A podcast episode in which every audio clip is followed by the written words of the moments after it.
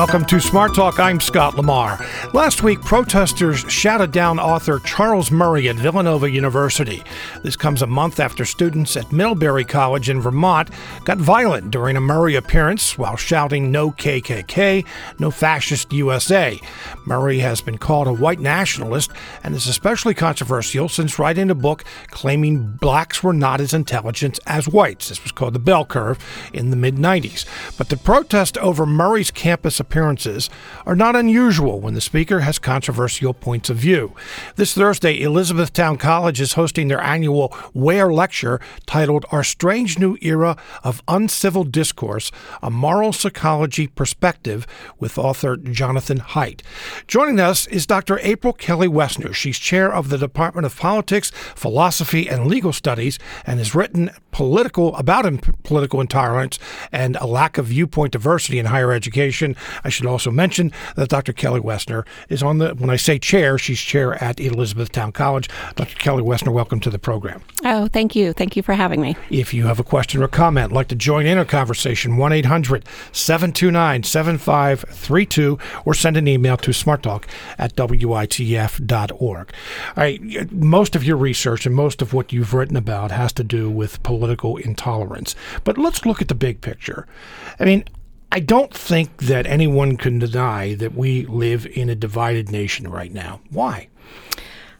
I think there are a number of reasons, and, and I think we're still trying to figure out why, but politics has just become very intensified. The stakes are very high. Uh, a lot of people point to social media and the way that social media communicates political divides and discourse. Um, studies that show if you have a conservative profile, you receive very different news feeds and news sources than if you have a liberal profile. And so the sense is that we are increasingly living in echo chambers where we can avoid viewpoints with which we disagree and surround ourselves by those w- that support us.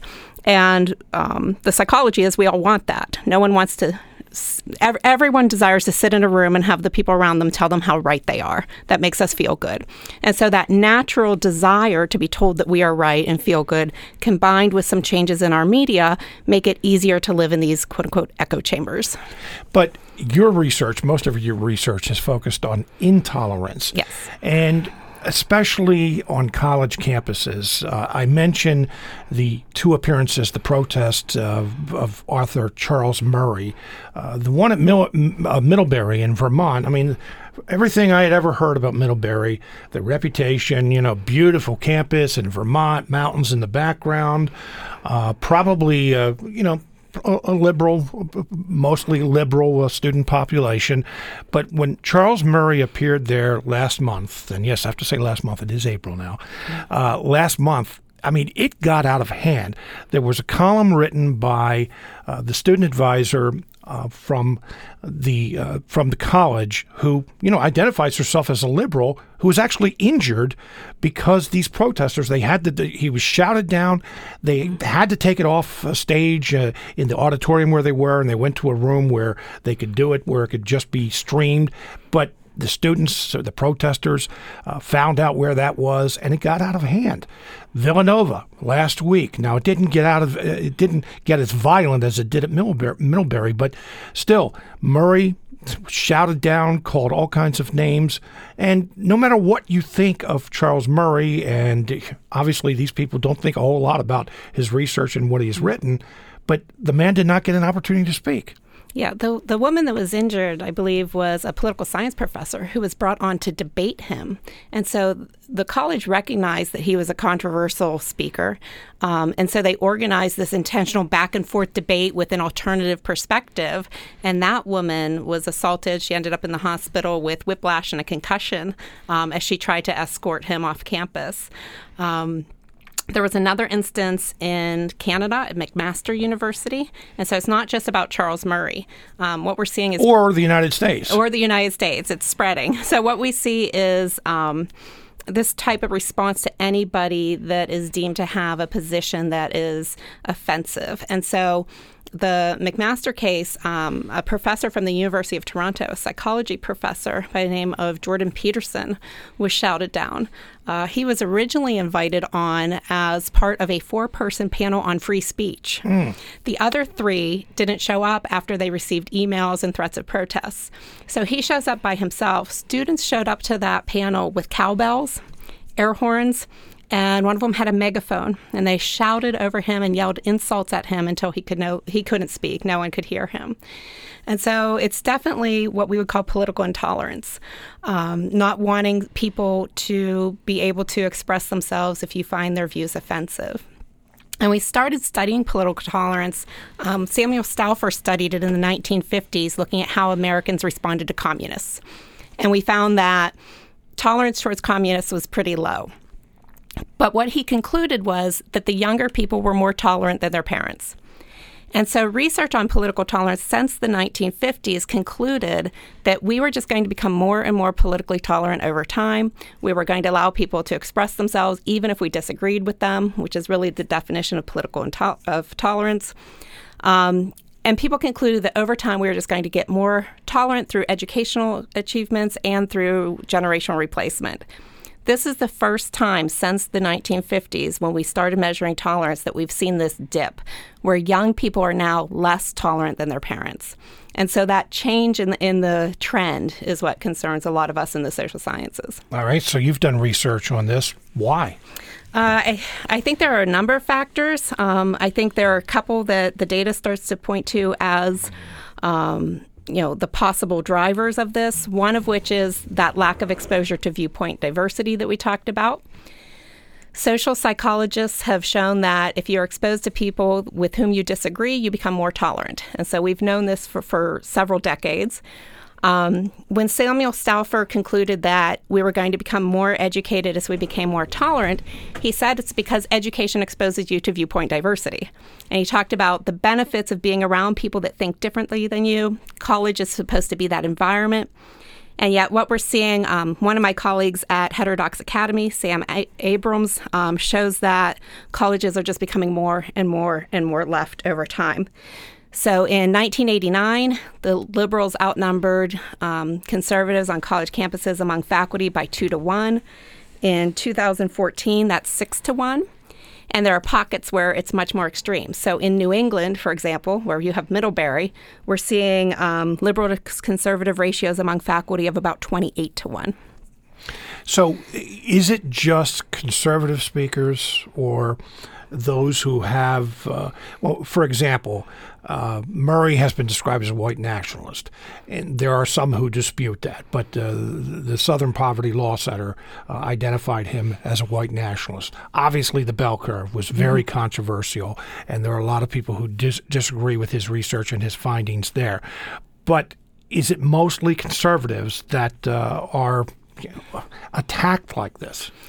It is mostly conservatives, but you would be surprised. There's a list of people who have not been attacked, but whose speech, whose invitations have been rescinded. So the Foundation for Individual Rights and Education keeps a, a log, a record of speakers who were invited to a campus, and then due to threats of protest, um, those invitations were taken back. And and there you'd be surprised. Although it's mostly conservatives, there's a mix of people on the left who, for some reason or another, have said something, you know, anti-Muslim.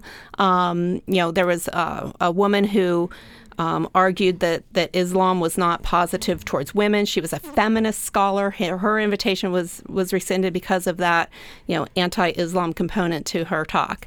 Um, so it, it it runs the gamut. Um, I mentioned the lack of viewpoint diversity being a driver. The second driver that we can point to is a decline in civic knowledge and civic awareness. So, people that have high levels of civic skills, high levels of civic knowledge, are more tolerant than people who who don't.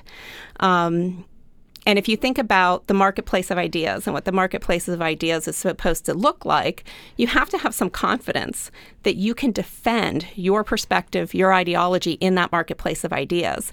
And what we're seeing is that people that think they know less about politics than others are the least tolerant. So, so they don't have the confidence to get in there and, and debate and, and hold their own. They'd rather just shut down those whose views they, they find offensive. Well, what's ironic about this is you're talking about, uh, you know, some of the most prestigious uh, universities and colleges in this country. I mean, I saw an article in the Atlantic that you were quoted in uh, talking about uh, uh Halloween costumes at uh, Yale University, where there were a couple of, and identify themselves as liberal faculty members who lived on campus and basically said, you know, don't take, don't take this so seriously about what Halloween costumes. Yes, you don't want to do something offensive, but at the same time, remember what it's about. Maybe you can talk about it a little bit more, but that that's the irony in this in that uh, you know there are people who being offended seems to be the big driver of all this. I, I think that's right. And the change, I think the big change now is that you see this coming from students. So there was a lot of talk in the 1980s and the 1990s about liberal colleges and speech codes, right? The debate over speech codes was all the rage in the 80s and 90s. But what was happening then is that restrictions on speech were being placed on college campuses by faculty and by administrators in that era. What you're seeing now is faculty, especially liberal faculty, writing and saying this is not the type of environment we have, we are open to discourse. Um, and it's the students um, small groups of students, but but with some you know political clout and some political weight. It's the students pushing for the restriction of speech on campus today, and that's a big change. Well, what I started that question with, and uh, ended up asking a different question, but is that you know these universities, you would think that uh, some of the best and brightest students would have some civic knowledge, and you know obviously that's something we try to do here at WITF. Is it's part of our mission is to have a conversation about about uh, civics and civic life. But you do see that in America today, not just amongst college students, obviously. This past election showed that it is widespread on both sides of the aisle. But these students are not getting educated civically? Uh, I think that we have emphasized STEM skills, um, math, science, engineering. Um, in 2013, we stopped the national standardized testing on civic skills. Um, in 2010, when students took that exam, um, three quarters did not score proficient. So in the K through 12 system, we have seen a de-emphasis on civic skills. The American Council of Trustees and Alumni did a survey of colleges and universities. They looked at 1,100 liberal arts colleges, including the, the elite top schools you're speaking of, and found that only 18% even require a course in American government or um, American history. So, as we think more and more about science and technology and, educa- and engineering, um, our civic skills, our social studies, our history, and um, American government are less less important to most colleges and universities. You probably are not the right person to ask this question because your students, for the most part, uh, obviously, they're taking your classes, so they are interested in civics, they are interested in politics, they are interested in philosophy. But your observations on campus of today's students, what are they missing when it comes to civics? Um, they're they're mas- missing some basic knowledge, and so just understanding the process, even understanding who at what level of government does what. Um, half of eighth graders surveyed don't know what the Bill of Rights does. Um, and so when they get to college, they have low levels of civic knowledge. They, they aren't getting it in, in high school like they used to. Um, there are big differences across disciplines, though, as I'm sure you can imagine. So, connecting that to the political tolerance question, um, my students in my research methods class at Elizabethtown College do a survey every year. Every once in a while, they're interested in tolerance because they know it's something I study and they get excited about it um, and they find disciplinary differences. So our political science students were the most tolerant on campus, the last survey, because they are used to debating politics. They have a tolerance for debating politics. Um, those that are less tolerant tend to have very good. Um, they they mean well. They have they have very good goals. They want to reduce conflict. They want to um, reduce hurt feelings these are students that grew up in an era where we really emphasize, you know, anti-bullying campaigns. And so somebody, you know, being hurt by somebody else's words concerns them. Um, and they are well well-meaning but I don't think they've gained the appreciation for the value of free speech and dialogue and how that's been used by the very um, progressive um, groups that they support. Um, without free speech, the civil rights movement wouldn't have gotten where it did. And so they don't have that historical context of how free speech has been used um, by minority groups to defend and protect their rights. You're listening to Smart Talk on WITF, your home for NPR News and all things regional. I'm Scott Lamar.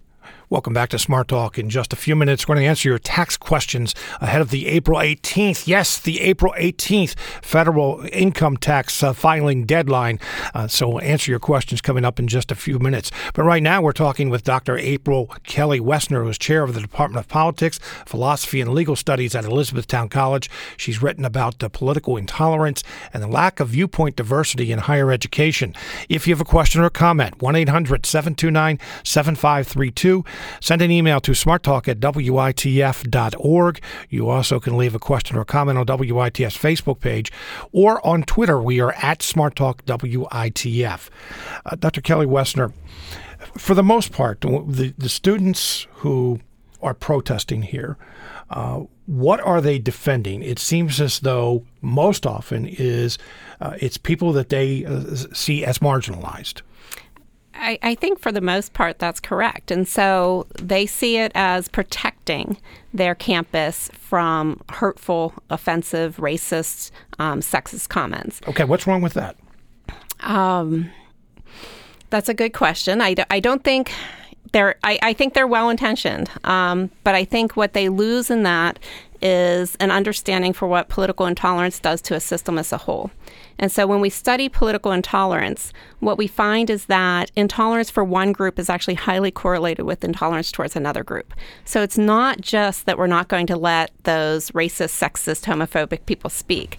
When you decline or, or when you deny the rights of, of some people to speak, you deny the rights of others to speak. And so what happens is that people who say, I won't let racists speak in my community, also won't let radical Muslims speak in their community. They're highly correlated. It's not just that the left is prohibiting the right from speaking and the right is prohibiting the left from speaking.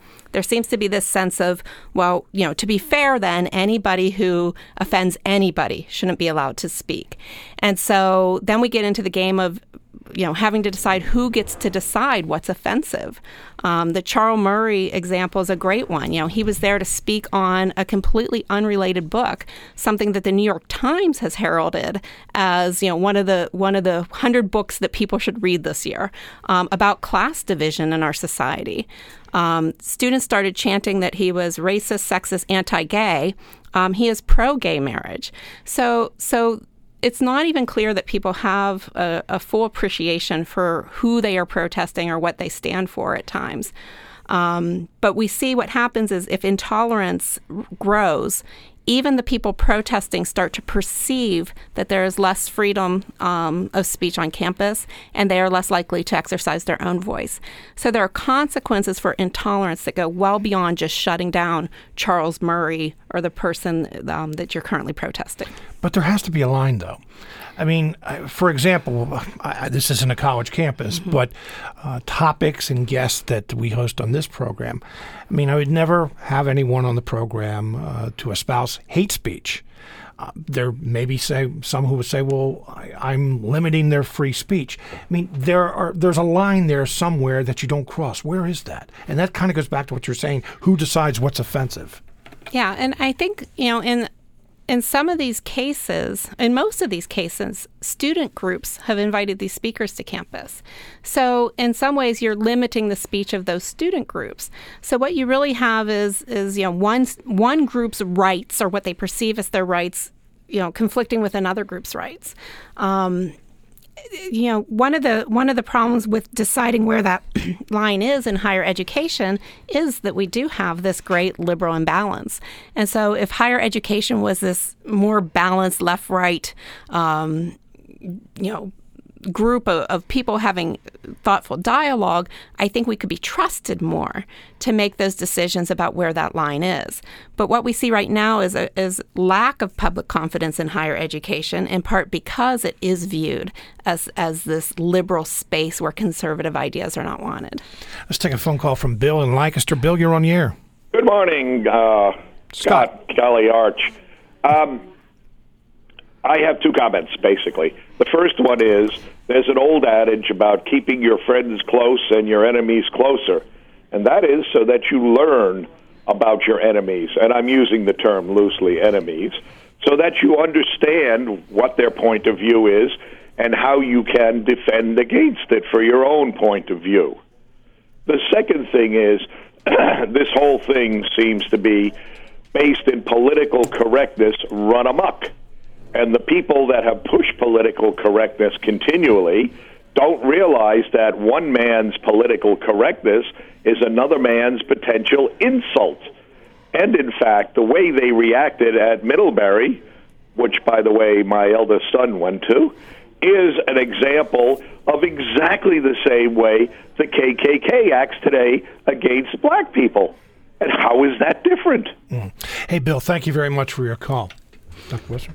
Um, Jonathan Haidt, uh, who's our Ware lecturer this Thursday, talks about the necessity for what he calls a spirit of generosity. And it requires that when you approach somebody with whom you disagree, that you don't assume they're evil, that you assume they have good intentions, and that you honestly want to, to hear them out. And I think the public discourse outside of higher education has has really helped contribute to this sense that you're locked in this death match against people with whom you disagree. Right? Um, everything has become much more polarized, and people view the other side as inherently bad.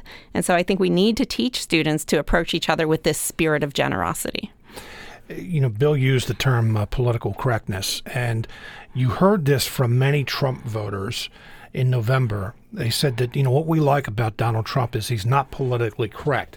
Now, uh, you know, there have been there's been much written about that, but uh, you know, one of the things that you can say about Donald Trump, the candidate, and Donald Trump as the president, is he says what's on his mind. There are a lot of people who find that refreshing compared to other politicians.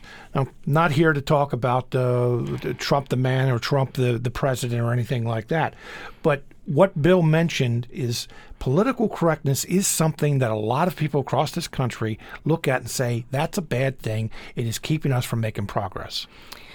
I, I, think the fact that Trump's message against political correctness resonated with so many people is telling, and it's telling of what's happening with political intolerance in our society.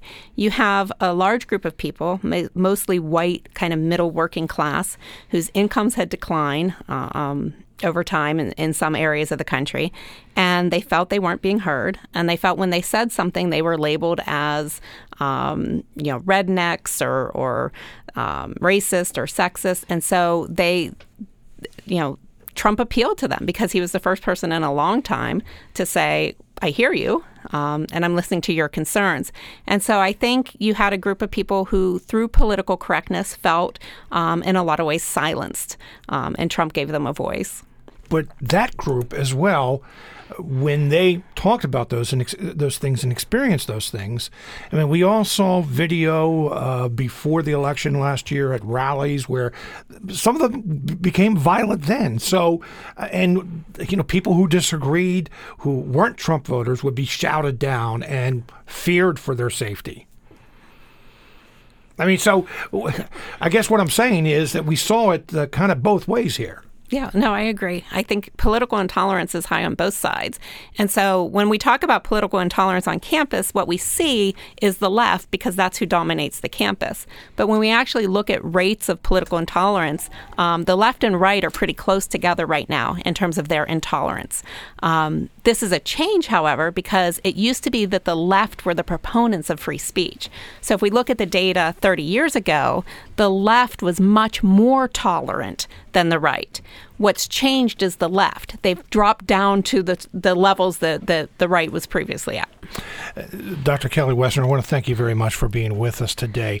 Talk a little bit about the event uh, Thursday night uh, with Jonathan Haidt.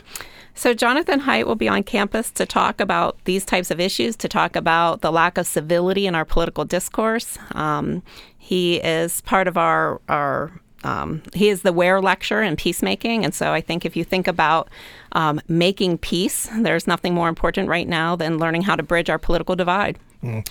And I think a lot of people probably would would agree with you there. But uh, uh, you know, it, as I said in the introduction, we uh, have no shortage of examples on campuses where uh, people are shouted down, and uh, you know, unfortunately, a little bit, uh, you know, some examples of violence here in the last Berkeley and now Middlebury.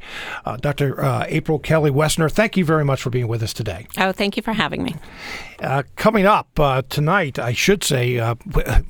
put it this way if you just tuned in to the program and you'd like to hear uh, audio, like to hear uh, what we said on today's program at the beginning of the program or any program from the past, what you can do is go to uh, WITF's website, WITF.org. We have audio from previous shows on there as well. Uh, again, if you're just tuning in and you, you, missed the first part of the conversation and you'd like to uh, hear the entire conversation, you can do that again tonight at 7 o'clock. So uh, be sure to tune tune in uh, WITF 89.5 at 7 o'clock uh, tonight as well. I hear so many people say, oh, I catch it in the car at 7 o'clock when I'm driving home from work or I'm uh, taking the kids to uh, soccer practice or baseball practice or something like that. The deadline for filing income taxes this year is Tuesday, April 18th. Yes, April is normally, April 15th is normally the deadline, but it falls on a Saturday this year, and Monday is Emancipation Day, a holiday in Washington, D.C., where the IRS or the IRS offices are located, so there are a couple of extra days. On today's programs, we'll ask and answer your tax questions. Joining us, Eric MacCollum, a certified public accountant with Williams, Humphreys and Company, and John Steffe, a CPA and partner at Simon Lever LLP in Lancaster. Gentlemen, thank you very much for being with us today. Good morning, Scott. Morning, Scott. It's my pleasure. And again, we have open lines to ask any questions about uh, filing your income taxes. 1 800 729 7532 is the number to call, or you can send an email to smarttalk at witf.org. All right, always like to start these conversations. Now, we're only, you know, two weeks away from the deadline. Uh, many people have probably already filed their income taxes, but we wanted to get to those who uh, have waited until the last two weeks. So, John Steffe, what are some of the big changes that we're looking at this year? Well, the first big change is, in Pennsylvania, where now you have to pay tax on the winnings from the, the lottery or anything you win at the casino. You're allowed to offset those winnings with the money that you've lost, but you still must um, keep that in consideration when you're filing your Pennsylvania tax return. The other big thing is more of a, a procedural type of thing with all of the fraud and the uh, tax returns that are claiming credits that aren't there anymore, shouldn't be there. The IRS has really clamped down on that in many, many ways. Well, for uh, example, give me some examples. Well, uh, if you are getting a, a, large refund, or if you're having an adoption credit or earned income credit or whatever, your refund will most likely take longer to process because the IRS is going to pull those out of the system and take a closer look at them. I had a, a client earlier this year with a $20,000 credit from adoptions and it took them almost 10 or 12 weeks in order for them to get their refund because the IRS made sure that all of the paperwork that we had submitted was in fact valid. So there's been a, a, an awful lot of fraudulent claims that have been satisfied by IRS because they were trying to be efficient, and they've got a lot of bad press because they've paid out hundreds of millions of dollars that they shouldn't have. And so the reaction is that they're being much more cautious about certain things this, nowadays. Mm. Uh, Eric, I, I, do have a, a quick question. Uh, John mentioned uh, the, the state, and I talked about the deadline being the 18th for federal. What about the state? Is the state also the 18th? Same deadline, yes. Same yep. deadline. Yep. Okay. All right. So let's talk about some of the other changes, uh, Eric, because you know we'll make this a, a three way yeah. conversation. We'll just join in. Absolutely.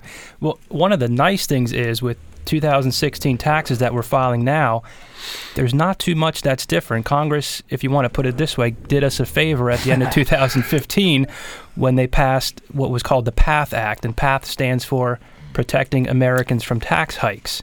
They put those nice little names on things to, to make it sound friendly. So there's not too much that's new for 2016 because when they did that at the end of 15, they made a lot of changes either permanent or for the next several years. Um, so probably the, the biggest change that we're seeing is the delayed refunds. And what the IRS is doing is um, to clamp down on that fraudulent money that's going out that somehow ends up overseas very quickly. They are slowing down returns that have specific tax credits on it. What the IRS did is they figured out the, the people committing the fraud are targeting the earned income tax credit and the additional child tax credit because those are what are called refundable credits. They come back over and above an amount that you had paid in uh, through your paycheck. And so they've slowed down the refunds on those. As a matter of fact, they weren't even processing those before February 15th. They were withholding all that. And they made some structural changes behind the scenes. You know, all those forms that we get, the W 2s, the 1099s, Right. that tell us what we've earned and what we paid. We're used to receiving those from our employers by January 31st. On the back end, the employers didn't have to file those to the government until either the end of February or the end of March. This year, they made those due to the government as well, the same deadline, January 31st, so the IRS can line all this stuff up earlier in the year and not let the money go out and have to chase it. You know, but before we go to any changes or uh, questions that you're asked, uh, when you mentioned fraud, one thing I thought of right off the bat, and we have heard about it a lot this year, is there are are people out there who are trying to defraud people out of their money by calling them, sending emails, claiming to be with the IRS, and we need this certain amount of money talk about that, John, how the IRS actually does communicate with your clients, with Americans, if, if it is legitimately the IRS. The IRS will communicate via letter, and they will have a phone number that you may call them, but they will not call you. Uh, and so there's a there's a scam out, and these people are very very aggressive, where they say the sheriff is on their way, they're going to take them to jail unless they settle, and it's usually a small amount. You owe us two hundred and fifty dollars. Give me a credit card now, and I'll call the sheriff off. It scares people to death. I know I had one woman. I couldn't convince her that this was a, a bogus thing. She packed up and went to her sister's for two weeks because she was convinced she was going to be arrested and, and taken off to jail on these things. Hmm. So you don't you won't get a phone call from the IRS. You won't get an email from the IRS. You will get a letter. And if you wish to call them, there will be a number that you may call them. So if someone calls or sends an email to you and says they're with the IRS, that is just bogus. Unless you're working with a specific agent and you know it's that person, the IRS will not call you or send an email. Okay, so I'm glad we settled that right up front. Let's take a phone call from Ellen in Hanover. Ellen, you're on the air. Uh, good morning. morning. My question is about Pennsylvania taxes. Um, my husband and I have only income from Social Security or from a pension. We have no earned income. Do we have to even file? Well, maybe. Uh, you may want to do something uh, if you own your own home and you're paying real estate taxes. Yes. Uh, you may be eligible to get up to $500 rebate on your real estate taxes using a form called a PA 1000. And they will ask you for certain proof, and essentially what you'll do is uh, either, well, what we do is we, we send a, a copy of the first page of the 1040, which you needn't submit to the federal government because, or to the state because uh, you're not going to be, of that tax, income is taxed in Pennsylvania. However, if your income is below about $32,000, you may, in fact, receive a pretty nice rebate on your uh, real estate taxes here in Pennsylvania. Okay, well, I, I think I've already checked that out, and our income is above that, that line. So do I even have to file or file with zero? I would not, I, you do not have to file in Pennsylvania. Okay, that's All right. good news. Thank you very much for your call. You know, gentlemen, I hear this all the time from people who are confused about whether they have to file or not. Uh, you know, especially people who are retired and uh, rely almost solely solely on Social Security income. Uh, without getting too far in the weeds, when does someone have to file, and when don't they have to file? Pretty much a, a way to look at it is if your earned income uh, from pensions or wages or things like that are less than the personal exemption and the standard deduction. So if you're earning under the regular deduction amounts and your income is going to be wiped out, really no need to file unless you had some withholdings and you need to claim a refund. So, what are standard deductions now? You guys have to go to your papers for this? You bet. This is where the software helps us out a lot. All right. Um, oh, so the standard, and it varies by your, your filing status. So if you're, you know, married filing joint, the standard deduction is twelve thousand six hundred dollars. If you're a single filer, it's half of that, sixty three hundred dollars. Um, and then your personal exemption is four thousand and fifty dollars. So if you add those two up, Uh, I'm not good at math uh, off- on the cuff here, but uh, who says he's not good at math. I don't have my adding machine in front of me. So if you add those two up, uh, that's what's going to be wiped out from your income, and then uh, you don't need to file unless you're claiming a refund. okay, I joke with you, of course. I'm uh, absolutely. making fun of your math. And we actually are very good at math. You're listening to Smart Talk on WITF, your home for NPR News and all things regional. I'm Scott LaMar. We're talking about filing your income taxes. The deadline this year is April 18th. Our guest, John Steffe, he's a certified public accountant and partner at Simon Lever LLP in Lancaster, and Eric MacCollum, a certified public accountant with Williams Humphreys and Company. If you have a question or comment, this is the time to ask that question. 1 800 729 7532. Send an email to smarttalk at WITF.org. You can ask a question on Facebook, WITS Facebook page, or on Twitter. We are at Smart Talk WITF. All right, we have a couple questions here from listeners who have emailed their questions. Dave asked, How can you claim alimony paid to an ex spouse but can't claim any child support paid to support your child? Now, he may be asking about policy, but let's just clarify when, when you're talking to alimony and child support, what is de- deductible and what's not. Well, alimony is deductible, uh, and the ex-wife, whoever receives the alimony, must pick it up as income. Child support is not deductible, and that's just the way that the law reads. Uh, I'm not sure if there's a, a justification other than the fact that, as a parent, you have an obligation to support your children, and so they, they, they consider that to just be part of everyday life. Uh, if it's alimony, you're actually transferring income from yourself to your ex-spouse, and therefore there should be a, a corresponding deduction on one side and a pickup of income on the other. Donna asked, uh, I'm awaiting a corrected Form 1095A and need to apply for an extension because the government ACA marketplace has sent me an incorrect 1095A, which, by the way, was not sent to me until late March. I'm having difficulty contacting the IRS to request an extension in filing until the government marketplace sends me the 1095A with correct information. What should she do? And then we'll talk about insurance and Obamacare in just a moment. Yeah, probably the first thing is uh, I wouldn't worry about contacting the IRS at this point in the season. It's very difficult to do. Um, they're understaffed. Just file the form 4868, which is the extension for time to file, uh, either electronically if you're using software, or just print a copy off of. Um, IRS.gov, you can download the form and just send it in to get your extension to file your return. Um, and keep in mind that extending your return does not extend any payments due. Those still need to be made by the deadline. But if you do file for an extension, you can get your returns in up till October 15th, and you get a six month extension. You can set up payments, though, right? Yes. Yeah. How do you go about that? So um, you can either send a check in with your extension. There's actually an option to do it right on there, or they do uh, have some online payments that you can go on irs.gov and pay via online. There has been a lot of talk. In fact, it's uh, dominated the news the, the last few weeks, and that is uh, Obamacare. It probably created some confusion because there was so much talk about repeal and replace, and the, the Republican bill, as most people know, uh, was defeated. So what we've had in place for the past five years continue to exist. So, John, let's talk about that. There still are penalties, tax penalties, for those who uh, who did not have health insurance this year. What are they? Well, that's uh, they are penalties, and I do you remember it's at two percent of your adjusted gross income Yeah, I think now? for this year at 2%. Right, and then there are, there's a certain base amount as well.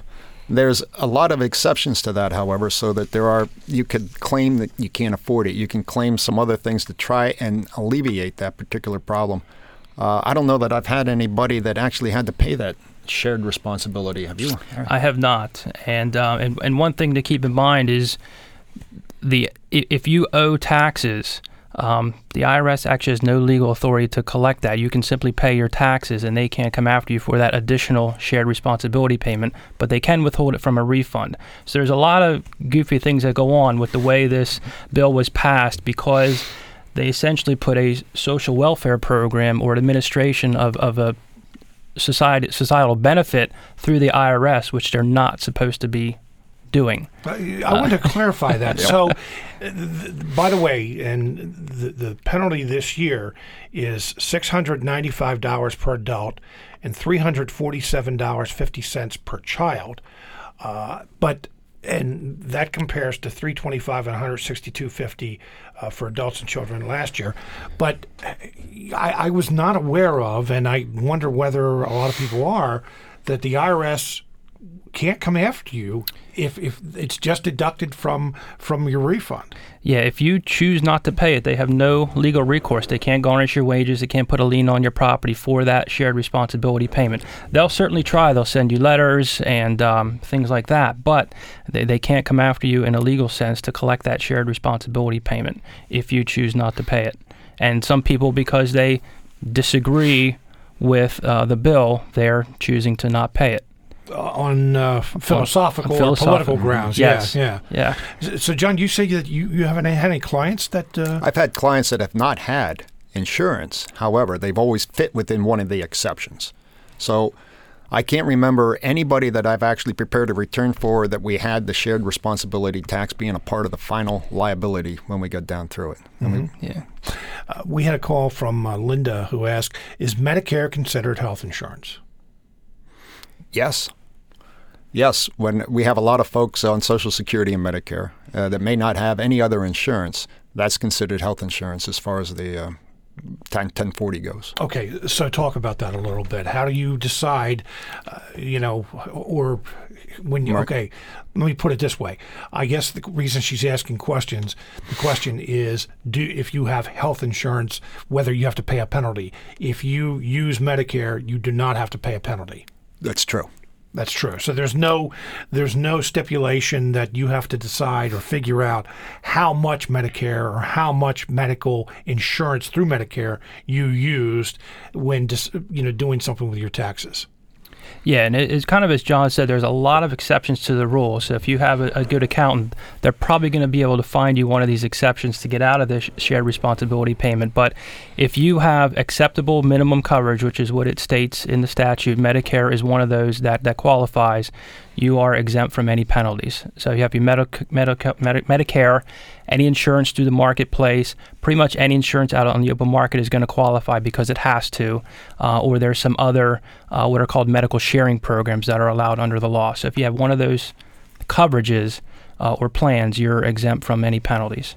This is your opportunity to ask tax questions ahead of the deadline, two weeks until the federal income tax uh, filing deadline of April 18th. Our guest, Eric MacCollum, a certified public accountant with Williams, Humphreys and Company, and John Steffe, a CPA and partner at Simon Lever LLP in Lancaster. And uh, these gentlemen were scheduled through the Pennsylvania Institute of Certified Public Accountants, and we thank them for that. 1 800 729 7532 is the number to call. Send an email to smarttalk at witf.org if you have a question about filing your taxes. Maybe not this year. Maybe you're looking ahead for uh, something for next year. You know, that's a that's a, a question just popped into my mind. If you're um, you know, obviously there's so much focus right now on the deadline and for 2016, you know, that's passed. It's pretty much over with what could be done for 2016. But while you're thinking about taxes for next year, what can people do to try to reduce their tax liability? We talk to many people about um, looking at your contributions that you make. Make sure if you're taking stuff to Goodwill that you're monitoring that and so forth. For some of our self-employed people, we, we're trying to get them, convince them that it's a great idea to set up some kind of a pension plan, so you can take some of the money you're taking now and put it away, and you won't pay tax on it. uh, You pay it in the future. The, there's parts of the code for businesses where you can deduct the first half a million dollars of new business or new equipment and so forth that you purchase, And that includes this year heating, ventilation, and air conditioning units that you might put onto your building. So if you're buying new machinery and equipment, you get the 100% deduction. That's a wonderful thing. If you don't want the 100% deduction, and even if you're buying used equipment, you can write off 50% of the value of that equipment in the first year. So these are the types of things that we talk about. Uh, you may want to hire a spouse, set up a pension plan for her. So now you can, you've got a pension for yourself, you got a pension for your spouse, and you can put away even more money. And I call it putting it up on the shelf So the IRS can't get it until you go to the shelf and pull it off and put it onto your pocket. you know, you you're, you're when you're talking about pension plans, for the most part, you're talking about like IRAs, for example, 401ks, those kind of things. One of the things, or a couple of the things, have stayed the same this year are. Um, IRA contribution maximums, and the, the same with uh, 401k. Eric, what are we looking at as far as maximums go? So for your IRAs, um, for 2016, you can put in $5,500. Um, unless you're over the age of 50, you can do an additional $1,000. On the 401k side, I believe we're at $18,000. And again, there's a catch up contribution for um, over the age of 50. Um, th- there are some ways to get more money in there if you own your own business. There's some different plans and different strategies we can do, but primarily those are what people are looking at as far as limits for 2016. And they're probably indexed for inflation a little bit for 2017. John, you know, something that I find interesting, one of the reasons that I like having uh, the two of you on the program is because there are things that have changed, that were changed years ago, that people talk about and whisper about and still believe they're true. So, oh, I heard this. And things change so frequently, or maybe they just changed years ago, and because it's word of mouth, everyone believes it. Right, so let's bring up some of those things. One, let's talk about offices, home offices. Um, you know, often we've heard that uh, if you have a, a room in your home that is dedicated to uh, something you do for for business, you do for a living, that you can write off. Say it's one of eight rooms, that you could write off the percentage uh, of that, and uh, everything you have in that room, everything that you use for that business or that hobby uh, that's making money for you, it's all tax deductible. That's not the case, is it? Well, for home offices, if you in fact do have a, a room if in your house. that's your main occupation, right? no. Well, Right. when you say main occupation, yeah, I mean if most salesmen now are, are being told to set up an office in their home. Okay. And we do write off if it's uh, 10% of the living space in your home, you're writing off 10% of the mortgage interest, real estate taxes, utilities, and the other maintenance and so forth that you do at your home. We're also writing off in the first year any desks, chairs, lamps, anything that's in that office. We will write off. Okay, but I guess what I'm talking about Yeah. is the, the the people who, you know, maybe we have like a a way, a hobby or secondary income, and You're talking about maybe the the um, Tupperware salesman Uh, that has two parties a year and wants to write off ten percent. Exactly, That's a little exactly. bit. No, that's not a second business. That's really just a sideline at that point in time, and trying to write off a home office expense against two office par- or two home parties that you have is is not legitimate. okay, there are some things you can write off, though, right? I mean, a percentage. What are you talking about for? If say, okay, yeah, use your example. Uh, I'm, a, I'm a Tupperware Yeah. salesperson. Um, I mean, uh, isn't there some things you can write off? if if it's a, if it's more of a, a full time second job type thing, you get the home office, you can do that. But what we would do is, if you have snacks or so forth for the people, you're writing that off. Anything that's a direct expense associated with that business, we're going to write off. It has to rise to a certain level before we'll feel comfortable taking a home office expense deduction. All right, let's take one more call here. Hello, you're on the air.